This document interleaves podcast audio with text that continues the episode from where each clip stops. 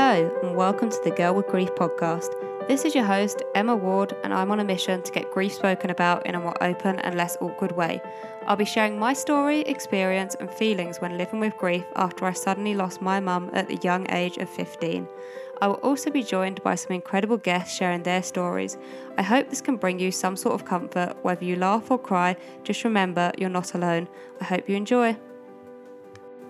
Hello, and welcome back to the Girl with Grief podcast. We're on episode 5. Today I'm joined by the amazing Susie Bell, also known as Ensusiasm. Susie is an adventurous, positive, inspiring person who is here to share her story about losing her best friend at the age of 16. Myself and Susie became friends via the big wide world of Instagram a couple of years ago. She brings so much joy to social media. Susie is very much into health, well-being, and brings so much positivity to all her social networking platforms. She recently starred on the show The Bridge and launched her own podcast that you'll hear more about later in the episode. Before we begin, I would just like to put out a trigger warning. This episode contains a discussion around suicide, so if you feel this may upset you, please skip to the next episode. I hope you enjoy. Welcome, thanks for joining me. Um, uh, thank you so much. I, I'm happy to be here. So, rather than me doing introducing, um, I'll leave that to you so I don't miss anything because I know you've got a hell of a lot going on. Um, so just tell me a little bit about yourself and your background. Yeah. So, as Emma said, I'm Susie, and I'm originally from upstate New York, and I now live in the southwest of England in a tiny seaside town in Weston-super-Mare. And everyone always asks how I ended up here, and it's a very long story that I can't get fully into. But I met my British fiance abroad in Australia, and we fell in love, and I ended up here. So that has been my kind of journey to England. And in general, I've traveled a lot. I went to university about eight hours away from where I grew up in the States. Um, so I went from New York to West Virginia. And that was really fun and life changing. And then I moved abroad as soon as I finished grad school. So I graduated with my master's in education. And then I moved abroad to Thailand to teach English. And I fell in love with traveling. And I was just so excited about seeing the world and going down a non traditional path. I just didn't want to do life the way that everyone told me to do life. And that's kind of defined the rest of my journey is really just making my own path. And now I am a full time entrepreneur. I have a podcast of my own called Charge My Core, and I'm a wellness coach. And yeah, I'm just working on a lot of different projects and a student of life, I like to say. Yeah, you've literally been all over then. I didn't realize you've been done the whole Asia route and traveled the whole world. That's exciting. Really exciting. Yeah, yeah. A, lot of life experience. Yeah, I mean, I think you learn so much about yourself when you're traveling and you just look at the world differently and yeah, yeah I can't I can't get enough of it. yes. And then you're now you're in Weston-super-Mare the sunny sunny England beachside. Yes. I really do like it though. I think it's underrated and it's so it's really in a good location. So it's yeah, like it is. close to Bristol and Bath and Glastonbury, where my fiance is from. And I really love nature and I love the seaside and the woods and everything. So yeah. it's a good spot for us for now. yeah, I was going to say, I've been there quite a few times and it is just, as long as the sun's out, it's perfect. So can't yeah. go wrong. um, so obviously, we're here today to talk about grief. Um, so do you want to just tell me a bit about who you've lost and who you want to talk about today, really? Um, yes, Oh. absolutely. Cool. So I have had grief impact my life since a very young age. I actually lost my best friend. She died by suicide when we were 16 years old. So, obviously, that's a very young age. And I know from listening to your podcast and reading your blogs that you also lost your mom at a young age. And I think when you experience such grief, that is so traumatic and so close to you, it really does shape who you are for the rest of your life. And so for me, it's been a really transformative part of my life. And that's not the only time I've experienced grief. I've lost other people close to me, and it has really led to me wanting to make a difference in the world with mental health, mental health advocacy, being open about my own mental health, and supporting people and talking about suicide because it is a very unique form of grieving. It's not traditional. I mean, what is traditional grief? Every grief, you know, everyone grieves differently. But I think it's it's a heavy topic. It's hard to talk about and I really am open about my own journey because I think it can feel really isolating when someone dies by suicide in your life. So I like to try to bring light to the conversation. Yeah, no, I'm very glad that you're here and open and willing to do that. Um, so obviously, yeah. 16 is extremely young. You're in secondary school or high school, whatever you call it in America. Um, it would have impacted your whole education life as well. Like, yeah, absolutely. I it impacted everything. I was still in high school, so we were juniors in high school, and it was a really difficult age. Being 16 is hard anyways. Exactly. and, and, and, you know, figuring out how to be a teenager, how to, you know, what you want from life, yeah. how to define yourself. Your friends are really important to you at that time. You know, your friends are like your family when you're that young. Yeah. And so losing my best friend at that age was really, really difficult. Yeah. And we had a close group of friends. So the bond that I have with that friendship group is really strong even after all these years. It's been 14 oh. years now. Um, and yeah we just have a bond like nothing i've ever experienced because we went through that loss together. Yeah. luckily i went to a really small catholic private school. I'm not catholic but it just happened to be where i lived in america um, in new york. It was very there were a lot of different neighborhoods and not all of them were great. Not all the public schools were really safe, and you just couldn't get the best education. So my parents decided to send me to private school, even though I wasn't Catholic. So we went to a very small school. So luckily, we really grieved as a community. We were really open about it. And I would say that that was the very supportive way to go through the process because we never felt alone in the grief because the whole school kind of knew about it and talked about it. And her parents really led the way for that as well. They were very open about their grief and they stayed very involved with her friendship group and her, you know, graduating class. Yeah, so they really led the way for us as the kind of adult figures yeah. Oh, and I'm so grateful for that. Yeah, that's really nice to hear because sometimes you don't, obviously in school, it's nice to hear that the whole teachers and everyone else was around you all as one because it can be a very lonely process. And at 16, it's a very young age to even process these sort of feelings. Um, yeah. Oh, so do you, are you still in contact with her parents now?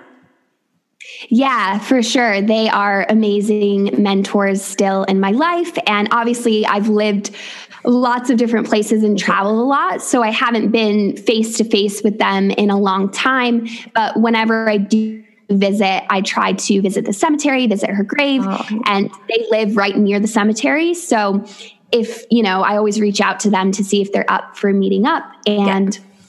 I did feel as we grew older, and I think that this is a difficult part of losing someone so young as I grew up and as our friendship group grew up, we could see in her parents and in ourselves that it was really hard that you continued to grieve because you were thinking of all the things that she didn't get to experience because her story ended at 16. And so that made it hard to navigate our relationship for a little while. I felt a, a very natural kind of pulling back from yeah. them is the best way I can describe it.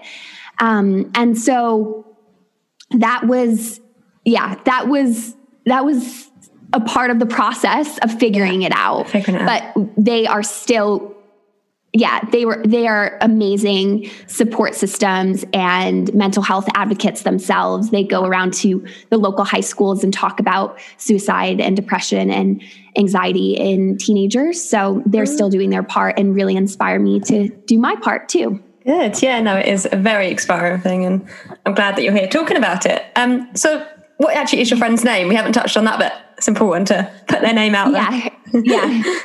Her name is Corey, Corey Craig. Nice. Yes. Um, and so, touching back, did you was there signs of depression and things beforehand, or did it come as a sudden shock? What was the process leading up to it? Yeah, so we knew that she was diagnosed with depression. I knew that she was diagnosed with depression. She was open with that about with our friendship group and we also both connected on the fact that our moms were diagnosed with depression and that was something, you know, 15 years ago people weren't as open about mental health diagnosis and you know, even their loved ones being diagnosed. The conversations were just not as prevalent. And so it was really nice that we could connect on that. And I spoke to her so much. I've always been someone who just kind of naturally given my friends advice and support, and I'm just a, a natural helper. And so I listened to her a lot of the times, you know, it was when we used to have used to use house phones and we'd call each other on the house phone um, and have these really long, deep, and meaningful conversations. And so I definitely had an inkling into what was going on, but the severity of the depression was not known to us. She did um, come out and say that she had thought about suicide, but this was right before um, she was getting treatment and she was getting medication. So she was in therapy, she was on medicine, and then she kind of opened up and said that that was something that she'd thought about in the past. And looking back, we obviously wish that that conversation was brought to either her doctor or her parents. But unfortunately, when you're 16 and you know nothing about suicide, it's really it's easy to say it now in hindsight, but at the time, it just didn't feel like it, that could ever be real. Yeah, yeah, no, and it's uh, like at 16, it would or me at my age of 16, I wouldn't have crossed my mind at all. Like, even if a friend was struggling, because it's not spoken about so openly, I would be like, oh, they'll talk to their parents and they're going to be okay. But especially if they are seeing a doctor. So, Right. Yeah. And we and we knew that. We knew she was getting professional help. We knew she was on medication. And unfortunately, at that time, it was really normal for people to joke. And I don't know if it's if it's still normal for for young people to use that language but it was like when AOL instant messenger or MSN messenger was like everyone had you know the profiles and yeah. the screen names and people would use like emo lyrics like you know it was just and then people would throw in those comments either as a joke or along with the emo lyrics on their away yeah. message as like oh i'm going to kill myself or i don't you know i don't know if i can really go on and these kind of really dramatic things that almost became swept under the rug because they were just like a normal kind of joke. Yeah. And I hope that that's not still the case. I'm really sensitive to those types of jokes, even when people like really I know they're joking, I yeah. still obviously feel a bit triggered by it because I don't think it's something to joke about. No, 100%. And it is still happening so much in today's world. So it's it's nothing to joke about and yeah, it's a it's a lot it's a lot to take in, especially at 16. Like I can't imagine obviously I lost my mum at 15, but losing a friend at the same time, like I turned to my friends when that happened. So then if I then lost one of them, it's a it's a lot to deal with. So yeah, it it was it was really hard to deal with and really hard to process. And I will not pretend that I did all healthy things mm-hmm. to cope. Um, I definitely turned to partying. I definitely turned to going out and drinking through my pain, smoking through my pain. And I had really unhealthy coping mechanisms. And now I look back at that. Oh, yeah, sorry. sorry. now I look back at that version of myself and I feel a lot of empathy, a lot of sympathy. And I, I was just doing what I knew how to do in that yeah. moment. And luckily, so that we were all going together as a family and we all sat down, my entire family, and we sat down in the therapist's office. And then the therapist was like, okay, I'm going to ask everyone to leave except for Susie. And I oh, was oh, wow. like, what? So they basically knew that I wouldn't go and seek professional help at that age willingly. Yeah. They just knew how I was at the time. And they tricked me into it. And I was so angry. I was so angry at the time. And I just didn't want to be there. I didn't want to talk to a therapist. I didn't feel like I needed to. And now I am so, so grateful that they did that. I was going to say that as, that as your view changed yeah. on that because, yeah. Yeah. And now I'm a huge, huge advocate for proactive mental health, yeah. for normalizing therapy, for not just going to therapy in a crisis. I have a counselor right now and it doesn't mean that I'm in a crisis. It means that life is hard. Pandemics are hard. You know, it, it's so nice to have that safe space to get out your feelings, to process your emotions, to really be open and not worry about troubling your loved ones or your friends. And I'm a huge advocate for therapy. I absolutely love it. So, but like I said, I also didn't have all of my coping wasn't necessarily healthy. Yeah. And I think that it's important for us when we talk about grief to be honest about that, yeah. that you're not always going to process in the healthiest way. Yeah. You're going to do what you know in that moment. And yeah. I think it's important not to hold shame or judge yourself for how you cope and, and what you need to do or to let go of um, in that in that kind of really important, tragic, yeah, you know, it, it is a trauma. Yeah, it's like a trauma yeah. in your life. So it's, I think to actually process it with a cancer and stuff, it takes a lot because I put it off for many, many years. I was just like, nope, I'm fine, I'm fine, I'm fine. And obviously, as a busy teenager, I just kind of put it, put it back to my mind and was like, yep, that's fine, I'll be strong for everyone else. But then eventually it did hit and it hit hard. So it's like, it's always going to be with you. So you're, you need to process it at some stage. And I think I also turned to drinking quite a bit um, as a teenager, I was always out partying. And looking back on it, obviously, at the time, that was what I wanted to do. And my family accepted that and was like, let me get on with life. But I'm glad now that I've seen it in a different light and can actually process it properly and look at it with a kind of a level head, I would say.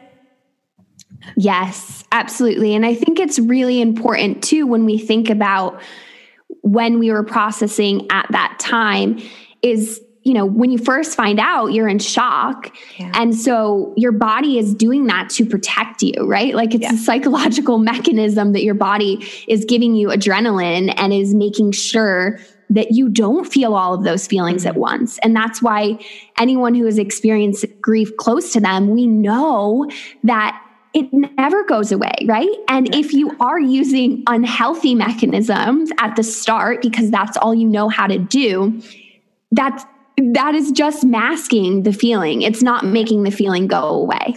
Yeah. So I partied for a lot of years, a lot of years. And that grief was still very prevalent. Luckily, I had therapy as well. And I really turned to writing as well. That was something, yeah. that's where my passion, that's where my blog started.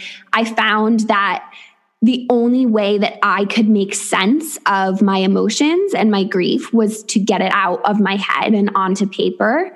And I started to share it, but a lot of it is just for myself. I've never shown it to anyone. And I really suggest that anyone who's going through grief of any type, of en- losing any type of person, is, is just getting your thoughts out of your head, whether it be in therapy or writing them down in a journal or typing it out starting a blog and talking to other people like this podcast is so brilliant, you know, because it can feel so isolating when you're grieving, but everyone grieves differently, but there are a lot of commonalities between grief of all types, I think. Yeah, no, I fully agree with that. Like whatever the situation is, there's still always going to be the same emotions you go through and way people deal with things. So yeah, no, I think that's really good. So how long after did you get therapy?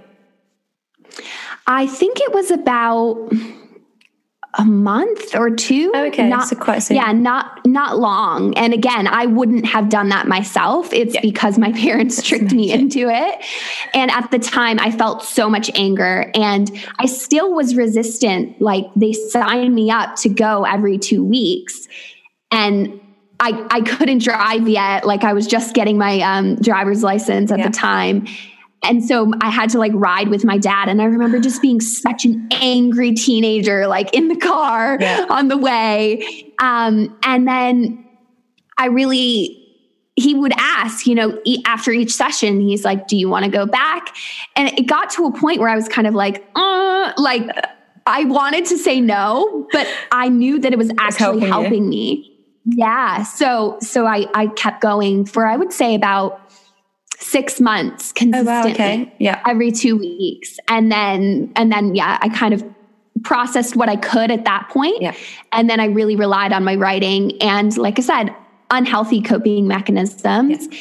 and the community support of because we had lost her and we went to such a small school, that community support really supported supported my grieving mm-hmm. process because everyone kind of understood what was happening. Yeah. Do you think that's why you're so open about it today? Because you held, felt like the community and all of them aspects helped you so much that that's why you're here today telling your story. Absolutely. That's exactly why. And that's exactly why I keep talking about grief all the time. You know, I, I, I write a blog post on Corey's anniversary every single year. And I really try to reach out to people when they lose a loved one. I feel a very deep need to help because I know how much that community support helped me. Yeah. And in my experience with grief in adulthood, after losing Corey, Corey's not the only person I've lost. Yeah. But now I really I really just try to recreate that experience because for me, without that support, I just don't know how I would have survived right. yeah. the pain. Yeah, that's the thing is you know the pain that someone else is feeling. So if anything you can get back and give back and help someone else, that's yeah, no, it's incredible, really. Um, yeah. So let's rewind a bit. Um, do you want to tell me about the moment that you found out and where you was and if you, if you can remember and reflect on it? Oh, of course I can remember that day. And when when I listened to your episode one and you were ta- going through the story, I was like, wow, that is so true about how it kind of feels like it's a dream and it's like in slow motion almost. And I will never forget that day for the rest of my life. And unfortunately, she did reach out to her friends yep. the night before. Oh, okay. And yep. she, no one knew that she was reaching out individually. So everyone thought that they had just gotten their own message. And at the time, I had my text messaging turned off because that was uh-huh. back in, in the early 2000s when you had to pay like per message. Yeah. And I had racked up this crazy like $300 bill. And my dad was like, nope, that's it. Your texting is cut off.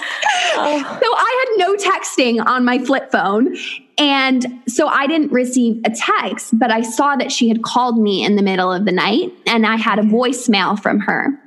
And so I was chronically late to high school. Like I was always in trouble for being late. And yeah. I was I was starting to get to a point in that junior year where I was actually like they were going to do something about it because I just kept being late for school. And so I was a great student. I had great grades, but I just couldn't get to school on time. No timekeeping. no. Which is um you know carried on into my adult life is that's why I work for myself is yeah. because, you know, I'm I'm either super early. I just hate rushing. I just yeah, hate rushing in general. Uh, but but anyway, so she had left me a voicemail and then she called me again in the morning and I answered the phone and I spoke to her. So, as we know it, I'm the last person who spoke to her. Oh, wow. Okay. And yeah. so, yeah, so that is really difficult. Yeah, and she told me that that that morning that she had had a assignment from her therapist that if she had 24 hours to live, who would she reach out to? What friends would she talk to? What would she say? What would she what would be important for them to know? Mm-hmm. And I know hearing that now again in hindsight, you're like, that's yeah, a huge red flag. Yeah. I wouldn't say red right. flag, but, but, it gives you goosebumps that knowing that you were right. one of the ones that she and, reached and out to. Absolutely. And to me, knowing her and knowing the type of deep conversations we had, even at that age, it wasn't that weird for her to be open with me about something that her therapist has had encouraged her to do. And so, as much as I was like, I had this gut feeling, I kind of just pushed it down and it was just a normal Monday morning. I was late for school. I couldn't find my uniform. I didn't iron my uniform. Like, my, you know, it was just like there was a stain on my polo shirt. Yeah. Like, it was just completely chaos. normal. Yeah. Right. And so I spoke to her and she said, Did you listen to my voicemail? And I was like, No. And she was like, Okay, I was just saying what I've said to you now. And I just want to say, I'm so grateful for you. You've always been such a good friend to me. And I just can't imagine my life without you all of these really kind things. And I'm like, thanks, you know, thanks, Corey. I love you too. Of course. Like, I can't wait to see you later at school. And she's like, every Monday she was late for school because that's when she went to therapy. So she's yeah. like, yeah, I'm going to be late for school. I'll see you, you know, fourth period or something. We had class together. Yeah. And she's like, I'll be in, in school by then. And then we got to school and slowly we kind of all started figuring out that multiple people had messages from her. Oh, wow. Okay. And so different friends had these messages, and then everyone started getting really concerned. And someone went to the school guidance counselor, like social worker, and we informed her parents and then i was in it was the end of the day and, and the whole day i just had this sick sick stomach feeling yeah. And I know that my gut feeling when I was on the phone with her and I was rushing was that she wasn't okay. And I ignored that feeling.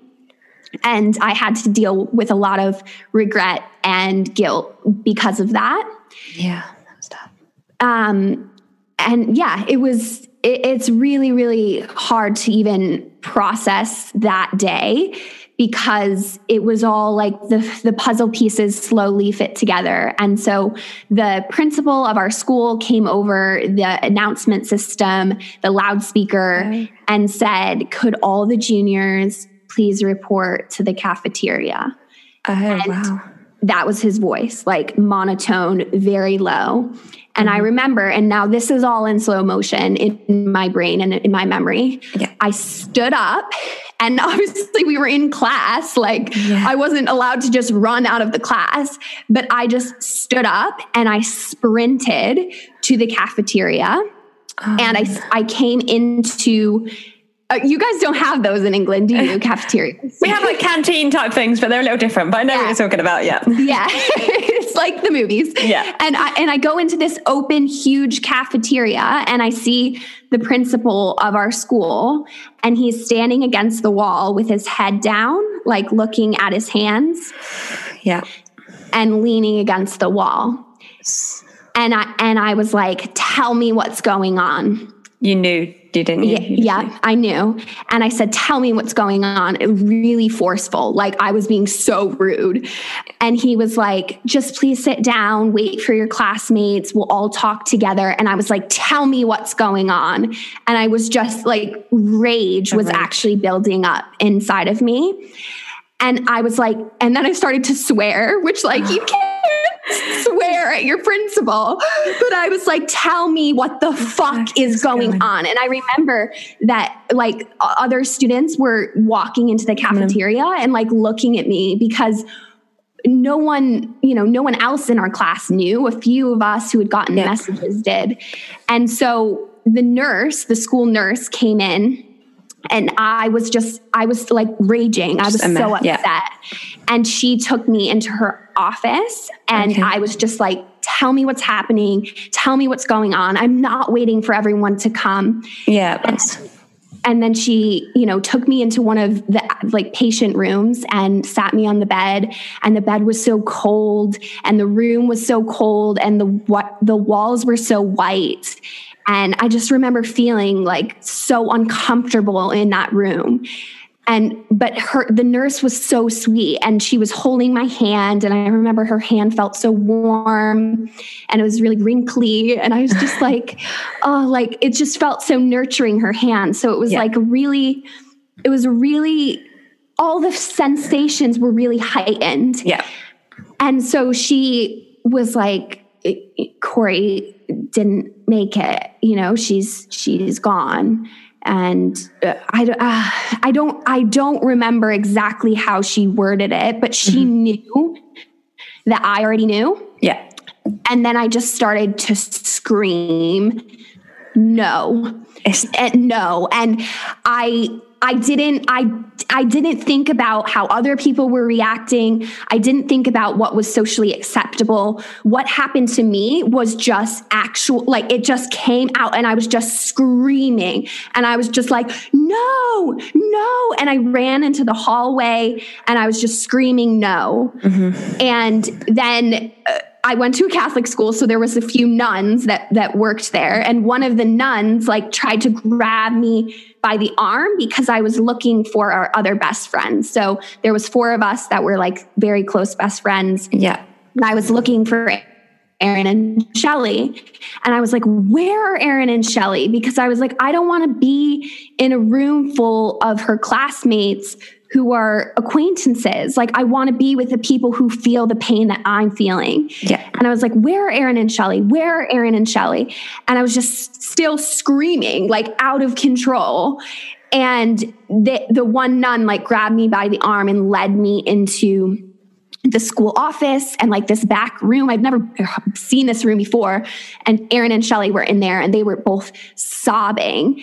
And there was a few different staff members from our school in there trying to calm us down, give us water. And we always joke about this this room and this scene yeah. now but at the time the emotions were so real but they were like handing us bottled water and we were like throwing the water and we were like knocking books off the table and like oh. literally like uncaged yeah. animals and that that that whole experience is just like something out of a movie but it, i just didn't i just didn't know what to do with that mm. kind of news I think I just, at, that, at that time you can't control any emotions. Eh, like you can't be composed. Whatever comes out of your body at that time just comes out of your body, and I think everyone does understand that. So I can't yeah. believe they told you at school though. I didn't realize that. Like yeah, yeah. that's a lot told- to take on in front of everyone. Totally. And I'm really glad that I was in the nurse's office, yeah. even though I still had such a dramatic reaction that everyone saw. Yeah. And that my classmates still to this day are like, I just remember you screaming and screaming. And I just, I couldn't control it. I just couldn't control that feeling because you just, you're in that shock, you're in yeah. that denial. And, of course, for me in that immediate moment, I was just thinking of the conversation we had that I just spoke to her that morning and that gut feeling that I knew that something was wrong. And I just couldn't, my 16 year old brain could, could, not process that. Yeah. And yeah, it was, it was absolutely insane. It feels yes. like a movie. It's, it sounds like a movie, but I feel like all, all stories like this that you hear, it does. It's just your body just takes over. There's no thought process. Your body just takes over. Yeah. Um. So then, did you then go home from school? Like, did you have to then tell, tell your parents and stuff? Because obviously, then relaying that information kind of makes it all feel a bit real. Right. So it still wasn't the end of the school day. But again, because we had such a small school community and because everyone knew about it and everyone was finding out. The, the school day just kind of ended and all of our parents started to come pick us up. And so my parents were both teachers. So i always uh, either drove to school and rode the bus back or had a friend drive me home. And so i can't i think someone picked me up for school that day. And so I was supposed to ride the bus home or have a friend bring me, but my parents ended up picking me up. And I was just so, I was horrible to my parents. I, I was really, I had so much anger. That was like my initial response. Um, and denial and just screaming, screaming, and just really reacting with so much emotion. Mm-hmm. Yeah. Yes. That's so then obviously that was all a very traumatic day in school. Um, did you guys all go to the funeral? As obviously 16, a funeral is hard to deal with. So yes. Because it's so, kind of like you're kind of in denial, I feel, until the funeral. So that's when it hit me personally. So what was your experience with that? Yes. So it was on a Monday that she passed away. And so we didn't go into school again, I think for an entire week. Mm-hmm. And all the teachers were so understanding, so supportive. And we actually, and we couldn't be alone eh, eh, in processing. So Aaron and Shelly and I just had sleepovers together and we rotated houses because obviously our parents wanted to support us and be there. So we had sleepovers for a week straight. Oh, and lovely. then the funeral was the next week. And I remember we were like barely showering, like we were just crying and then laughing and telling stories. And it would go through the motions of being like, oh, this is like a treat to be, you know, just yeah. having sleepovers and hanging out 24 7. But then we would remember why we were doing it. Yeah. And we actually spoke at the funeral, me, Aaron, wow. and Shelly. So we read the poem, I Carry Your Heart Okay. And so that has, have you heard that? No, I haven't. I'm going to have to definitely have a really? listen. I definitely have to read it when I yes. this. Yeah, it's by E. E. Cummings, I Carry Your Heart. And it's a beautiful poem. And we found it and then we started getting signs from her. So I don't know if you believe in signs, no, you know, and I know not everyone does. Yeah.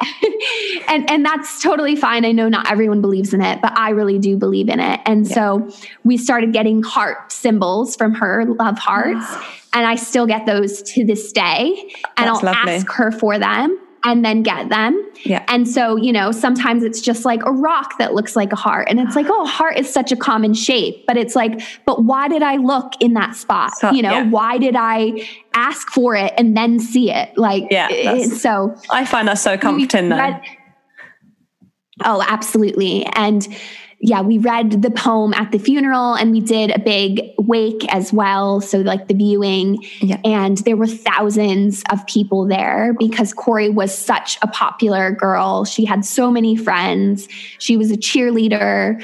She was well, well loved and liked and had so many people who cared about her. And everyone, you know, who didn't really know the ins and outs of her life we had to deal with a lot of hurtful questions because yeah. of the nature of, of her passing, because it was suicide. And people would ask, you know, what did she have to be sad about that? What did she have to be sad about? And I'm like, what? You know, and they're like, oh, she was so pretty. She was so popular. She was so, she had everything going for her. And I was like, you obviously don't understand depression. Like and it's not a choice. It's just not just you don't ask, sad. especially after suicide. Right. You've got to be sensitive. Yeah, we got a lot of insensitive questions at like during the during the wake. Even people oh, coming wow. to pay their respects and then asking really, you know, just unhelpful questions, and that itself, the wake felt so difficult and like a dream still kind of in that slow motion. Yeah. We really loved that we could read that poem and be a part of yeah, her funeral and we all wore sparkly shoes as well because she was uh, like very extra. Yeah. Uh, so we wore we wore all black, of course, but we wore black sparkly shoes and yeah. they were like i mean i would never wear them now but they at the time we were like corey really like this yeah um, and we all got matching necklaces as well oh that's lovely in the shape of a heart yeah. and on the back it had her initials and then it said I carry your heart. Oh. And so we all had those and we gave one to her mom and we actually gave one to her as well. So that's yeah. what she wore in her casket. Okay. So oh, that's lovely. That's really nice. So how are Erin and Shelley today? Are they have they dealt with it and are they open yeah. to talk about things? They're all good. Yeah, we've all we've all dealt with it in different ways, but I'm still friends with them. They'll, you know, be my friends forever. I haven't seen them in a long time. Yeah. Uh, because they yeah, they live in our hometown. Yeah. But yeah, we we all went through our own kind of journeys mm-hmm. with grieving. We grieved together while we were still in high school, but then we all went to different universities. Yeah. Shelly went to Florida. I went to West Virginia. aaron went to Pennsylvania. I forget how so big America is. So. Lots of, I forget how big it is. Yeah. So I know. So we we had whole new friendship groups and you know had to deal with it in our adult life but yeah they they are still doing well and we still talk about it really openly and keep Good. her memory alive which i think is really important. Yeah i think that's one of the most important things. Just keep them there and always talk about them. Um so how do you think losing um yes. how do you think losing them has changed you as a person in today's world so losing corey at 16 transformed my entire life. I can't imagine who I would be without that pain.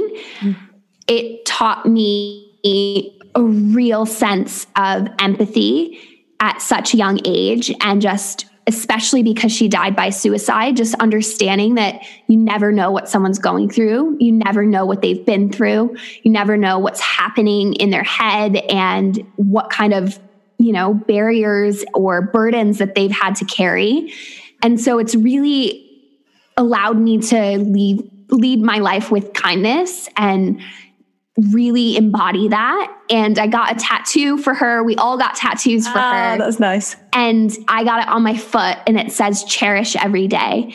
And I think losing her at 16 taught me that life is just so short and that you know you don't know how long you have, but you also don't know how long the people that you love have. Mm-hmm. And so it's not just about you doing what you want to do. It's also about cherishing those relationships, cherishing, you know, the silly moments that mean nothing at the time, but that actually really do mean everything.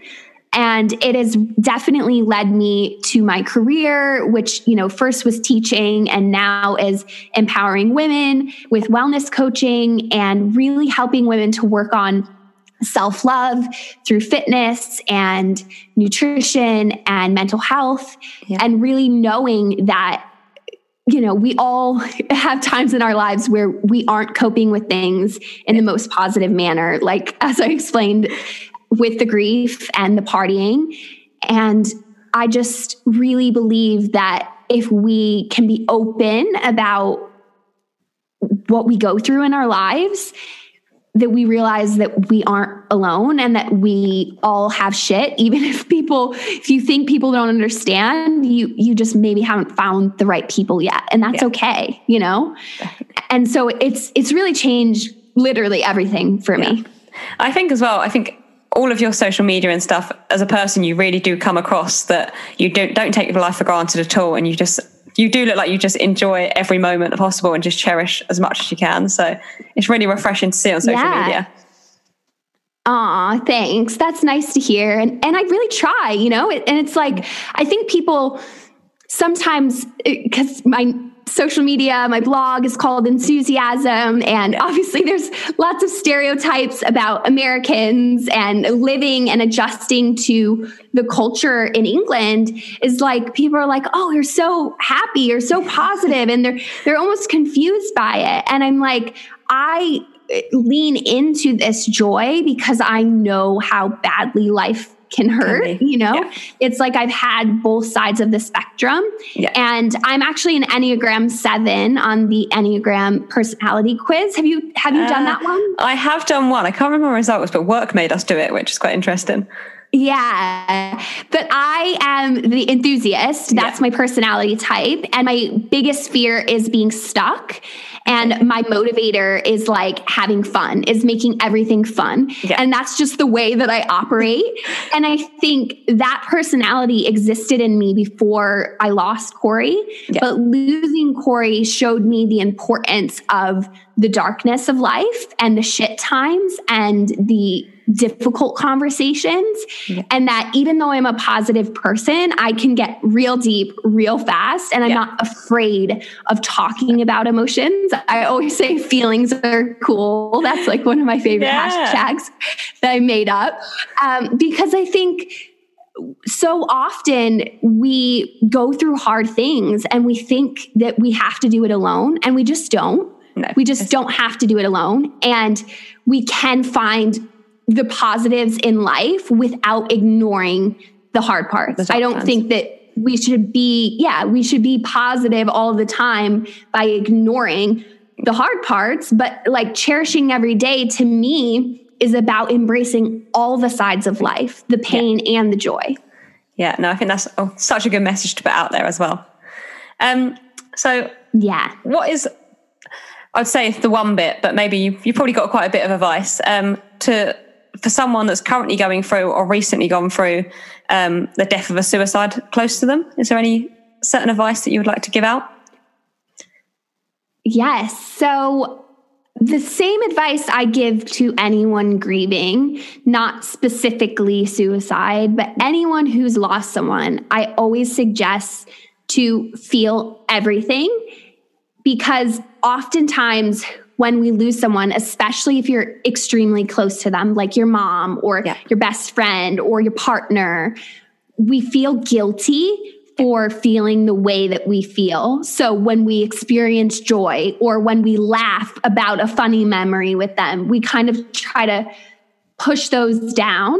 Yeah. Or we don't allow uh, ourselves to feel the hard things. So we don't allow ourselves to feel angry, right? Because suicide, you're probably going to at some point feel angry at the person who died by suicide because yeah. obviously it is different than a traditional accident or yeah. disease or something like that. It was at the end of the day their choice, even though probably their mental illness led to that chemical yeah. imbalance that made them feel like that was the only choice. I think anger will come up, guilt will come up, so many different emotions will come up. And my best advice to anyone grieving is to allow yourself to feel all of the things and yeah. to not just think, I just need to be sad or I just need to focus on how great their life was. It's a roller coaster, and you just have to embrace, embrace everything.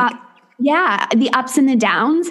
And I, what I love about this podcast and about, you know, the message you're putting out into the world is talking about them, remembering their name. Like I yeah. love that anyone listening to this will know who Corey Craig is. Yeah. And I can't wait. I know we're going to talk about like uh, the best memory and, yeah. you know, you want to make them stay alive. And I think through, through their memories and through their message and, I think I've done that. And I think we've all done that for Corey. If we, we kept her alive, even though she's passed when she was 16. So I think just feel all the things and talk about it. Don't, don't go inside and talk about it in whatever, maybe you're not ready to talk about it on a podcast or talk about it on social media, but whatever way you can, don't try to go through all of it alone. If you can get a grief counselor, if you can get a therapist, if it's just your friends that you go to,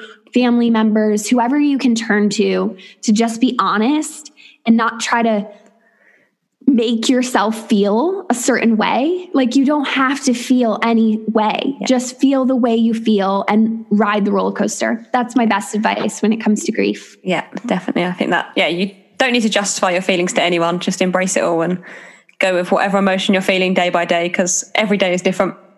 Right.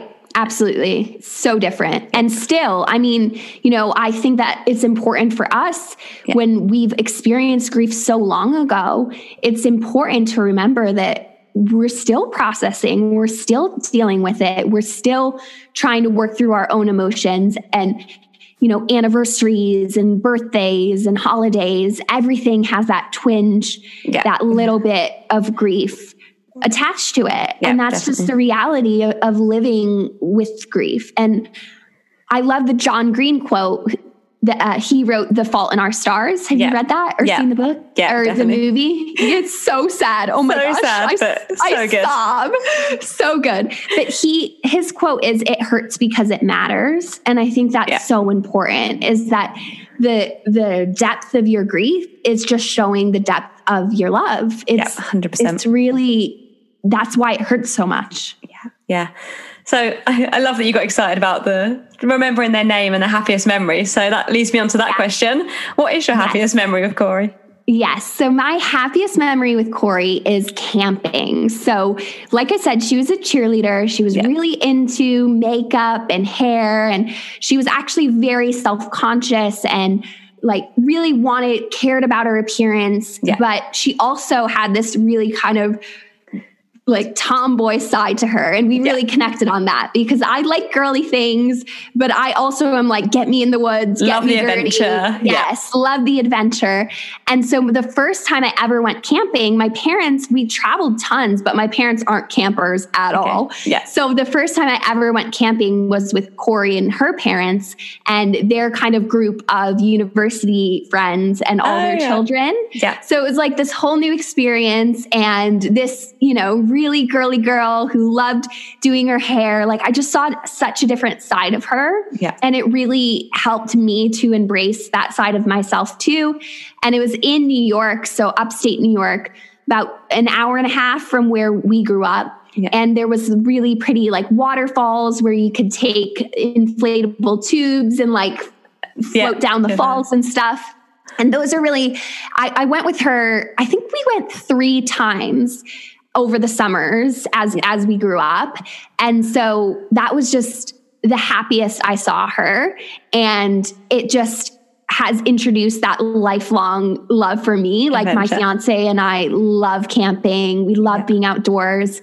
And whenever I do it, I just always remember her and that she's the reason why I was open minded to it. Cause I yeah. definitely went through a stage in university of like only wearing heels and like, you know, bondage dresses and like doing yeah. my makeup and like going to the nines of like being really, really like not yeah, fancy. Yeah, yeah, yeah, right. And so uh, I always remembered because I had that experience with her yeah. and because she is so important to me yeah. that that is you can do it all, right? Yeah. You don't have to be any one thing and that's that memory of her camp all of our memories camping are just yeah my favorite ones. I love that because i feel like because you're so outdoorsy now it must be like you kind of connect to her when you still do all these things in like your daily life now. So that's so nice. Yes Absolutely. And I just spoke to a medium actually, and oh, Corey wow, okay. came through and she was talking about being with me as well when I dance. So she, oh. like I said, she was a cheerleader. Yeah. And so I do it a lot on my social media and just in real life. If you know me in real life, like I am always, da- like, I'm always someone to be like, let's just have a dance party, like in the most random situations. Yeah. Uh, oh. And she said to the medium, that when I am dancing, that she's connecting with my spirit. Oh, I love that. Yeah, I know. I love it too. And so it's, yeah, when I'm outdoors and when I'm dancing, I just yeah. feel like a part of her is with me. Yeah. And she is definitely the driving force for my mental health advocacy yeah. and talking about being a survivor of someone dying by suicide because it's you know it's hard to lose someone that way. And like i said i think the guilt aspect everyone is like oh you can't feel guilty. You can't feel guilty.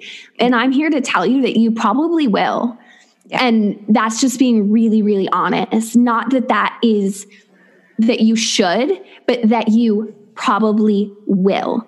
And what do you do after that? And that's where you know i think it's important to have professional help yeah. from people who understand and not just that blanket advice of like, oh, you can't make, you know, you can't feel guilty. And it's like, but I do. Yeah. so, yeah.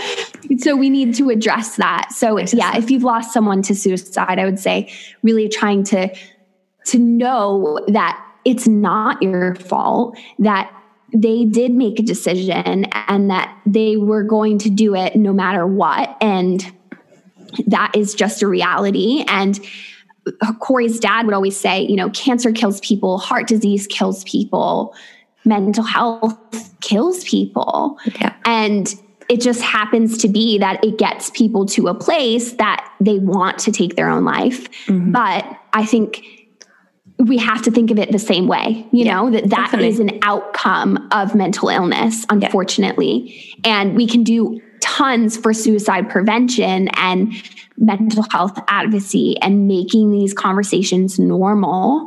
But that doesn't mean that suicide is will probably ever be fully eliminated. And that that shouldn't really be the goal. It should just be, you know, helping people see see the light at the end of the tunnel.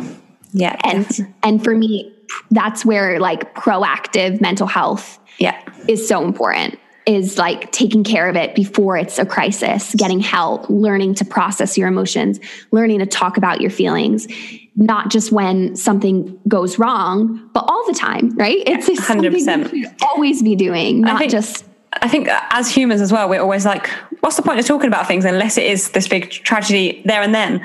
So that's what, like, with my family, I've been trying to say, I'm like, it's okay to talk about talk to someone even what 10 years down the line it's still okay then if you want help now to get help. It's like yes. the best way is to talk. Totally, totally. And I think, you know, especially in British culture, I'm not sure, you know, how many international listeners you'll have on your podcast, but being a part of British culture now and living here, I find that it's a part of your culture to keep things to yourself and act yeah. like everything's okay and that stiff upper upper lip. And that's where I'm like, you know, sometimes I feel like, oh my gosh, I'm that crazy American again talking about my feelings. But it's like But I, we need more people like that in the UK. Right. So, yeah. And you and you realize that just because people suppress their emotions doesn't mean they don't have them. Exactly they're still in there. They're just not talking about them. And, that's why people get to that point of burnout, you know, having to go off sick with mental health, you know, with anxiety or depression and those things. And we don't want people to get to that point before they start talking. Yeah. We want to just open the dialogue now, you know? Yeah. That's, and that's why we're here on this podcast to make it as more normal as we possibly can. So the more people that talk, the more people that will open up. Um, exactly. The one thing I just want to touch on, obviously, you use the word guilt quite a lot. Did you feel yeah. guilty that you didn't like listen to the voice note at the time, or obviously at the end of the day, it was her choice, and whatever you had done that day probably tell me if I'm wrong, but probably wouldn't have changed her mind. Right. Um, and it's like, do you find find comfort that she did reach out, or I don't know. I, I have dealt with it for a lot of years. Uh, mm-hmm. Once I did listen to the voicemail, I knew that I have if I had heard the voicemail before I went to school, mm-hmm. I wouldn't have gone to school because the voicemail was much clearer like was it, it was much clearer on the voicemail that it was a goodbye. Okay. Yeah. Then when when I spoke to her on the phone. Yeah. And so, yeah, I. I had to the voicemail. Yeah. And, and that was hard. It, it was, it wasn't easy to deal with that guilt. And ultimately as you said, and I, you know, everyone says and everyone knows is it was her choice. She made the decision. She made the plan. You know, she lied to her parents about how she was getting to school. She lied to us about when she was coming to school. Yeah. It was a very elaborate plan because she was at that point with her own mental health where she didn't see the light at the end of the tunnel. And unfortunately, that is part of depression you know? It, it, it, makes you feel so isolated and then also makes you feel so shameful about those feelings. So that that was it was very hard to deal with. But luckily like i said i was open about it. I'm still open about it. And of course those feelings of guilt have gone away. But you still have that what if. And i think that's with anyone you yeah. know i'm sure you have it with your mom. What and and you talked about you know what if the doctors had found it sooner yeah. and how would things be different? And i think it's just natural for us to go there but then that's where we need to just talk ourselves back into, back into the it. fact that we can't we can't change those things we, you know? And so it's not worth our energy thinking about them really. Yeah, it's just learning to deal with it and overcome it really. So um yeah, absolutely. Yeah. So is there anything else grief wise you want to touch on? I don't think so. I think we've talked about a lot and yeah. I've really enjoyed this conversation and I'm really proud of you for starting the podcast. Thank and you. yeah, it's not always easy to open up about these things and you know, sometimes it's not easy for other people to listen to them yeah, if definitely. they haven't gone through it. Um, and so I totally understand that feeling as well. But I think it will it will fall into the right ears, I hope. yeah, definitely. Um, right. So to bring the podcast to a close, I like to just do a bit of self-care thing and just want to know what you're going to do today for a bit of self-care and self-love. Yes. So today I am definitely going to make it outside. I've been studying really hard for a new course, a new certification. Mm-hmm. And so some days I get so into my studies yeah. that I forget to go outside. And so you need the fresh I air. I need to do that today. Yeah. Yes. Definitely. Good. so um, I'm definitely going to do that. Perfect. It's not, it's pretty miserable here in London now. So hopefully the weather's a bit yeah. brighter in the west. Uh, it's it's looking a bit gray out there, but it'll still be nice to blow the, nice. those cobwebs away, right? yeah, definitely. Um, and in the very beginning, you mentioned your podcast, so I definitely want to mention that to the listeners. Um, so obviously, yeah, just kind of pitch your podcast because I think it's a great podcast, and I love that you're so open about helping people deal and overcome the new changes in life and emotions and things like that. So yeah, if you just want to tell the listeners where they can find you and all that sort of stuff. Yeah, them um, on Instagram, and that's my favorite social media platform. And my podcast is called Charge My Core, which is CMC, and those initials are Corey's initials. So oh, that wow. is in honor of her, and and you know a little nod to her in the podcast title. And Charge My Core is a podcast about self discovery. And so it's all about how you can take your life experiences and get to know yourself better. And I think there's so many podcasts that talk about self improvement and, you know, business and health and wellness and social media.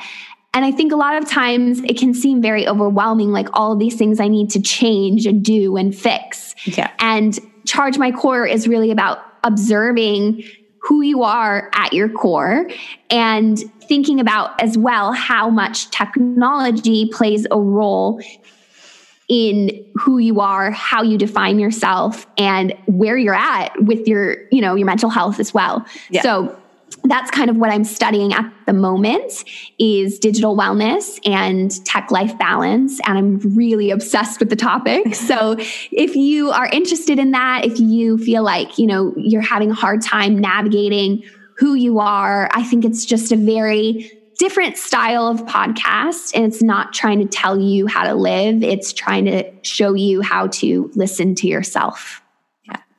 Perfect. It's exciting. Definitely everyone else should go and have a listen because I've thoroughly enjoyed it. I've got a few more to catch up on, but I love it so far. Um, awesome. So, yeah, I just really want to say thanks for sharing your story and thanks for letting Corey's memory live on through this platform.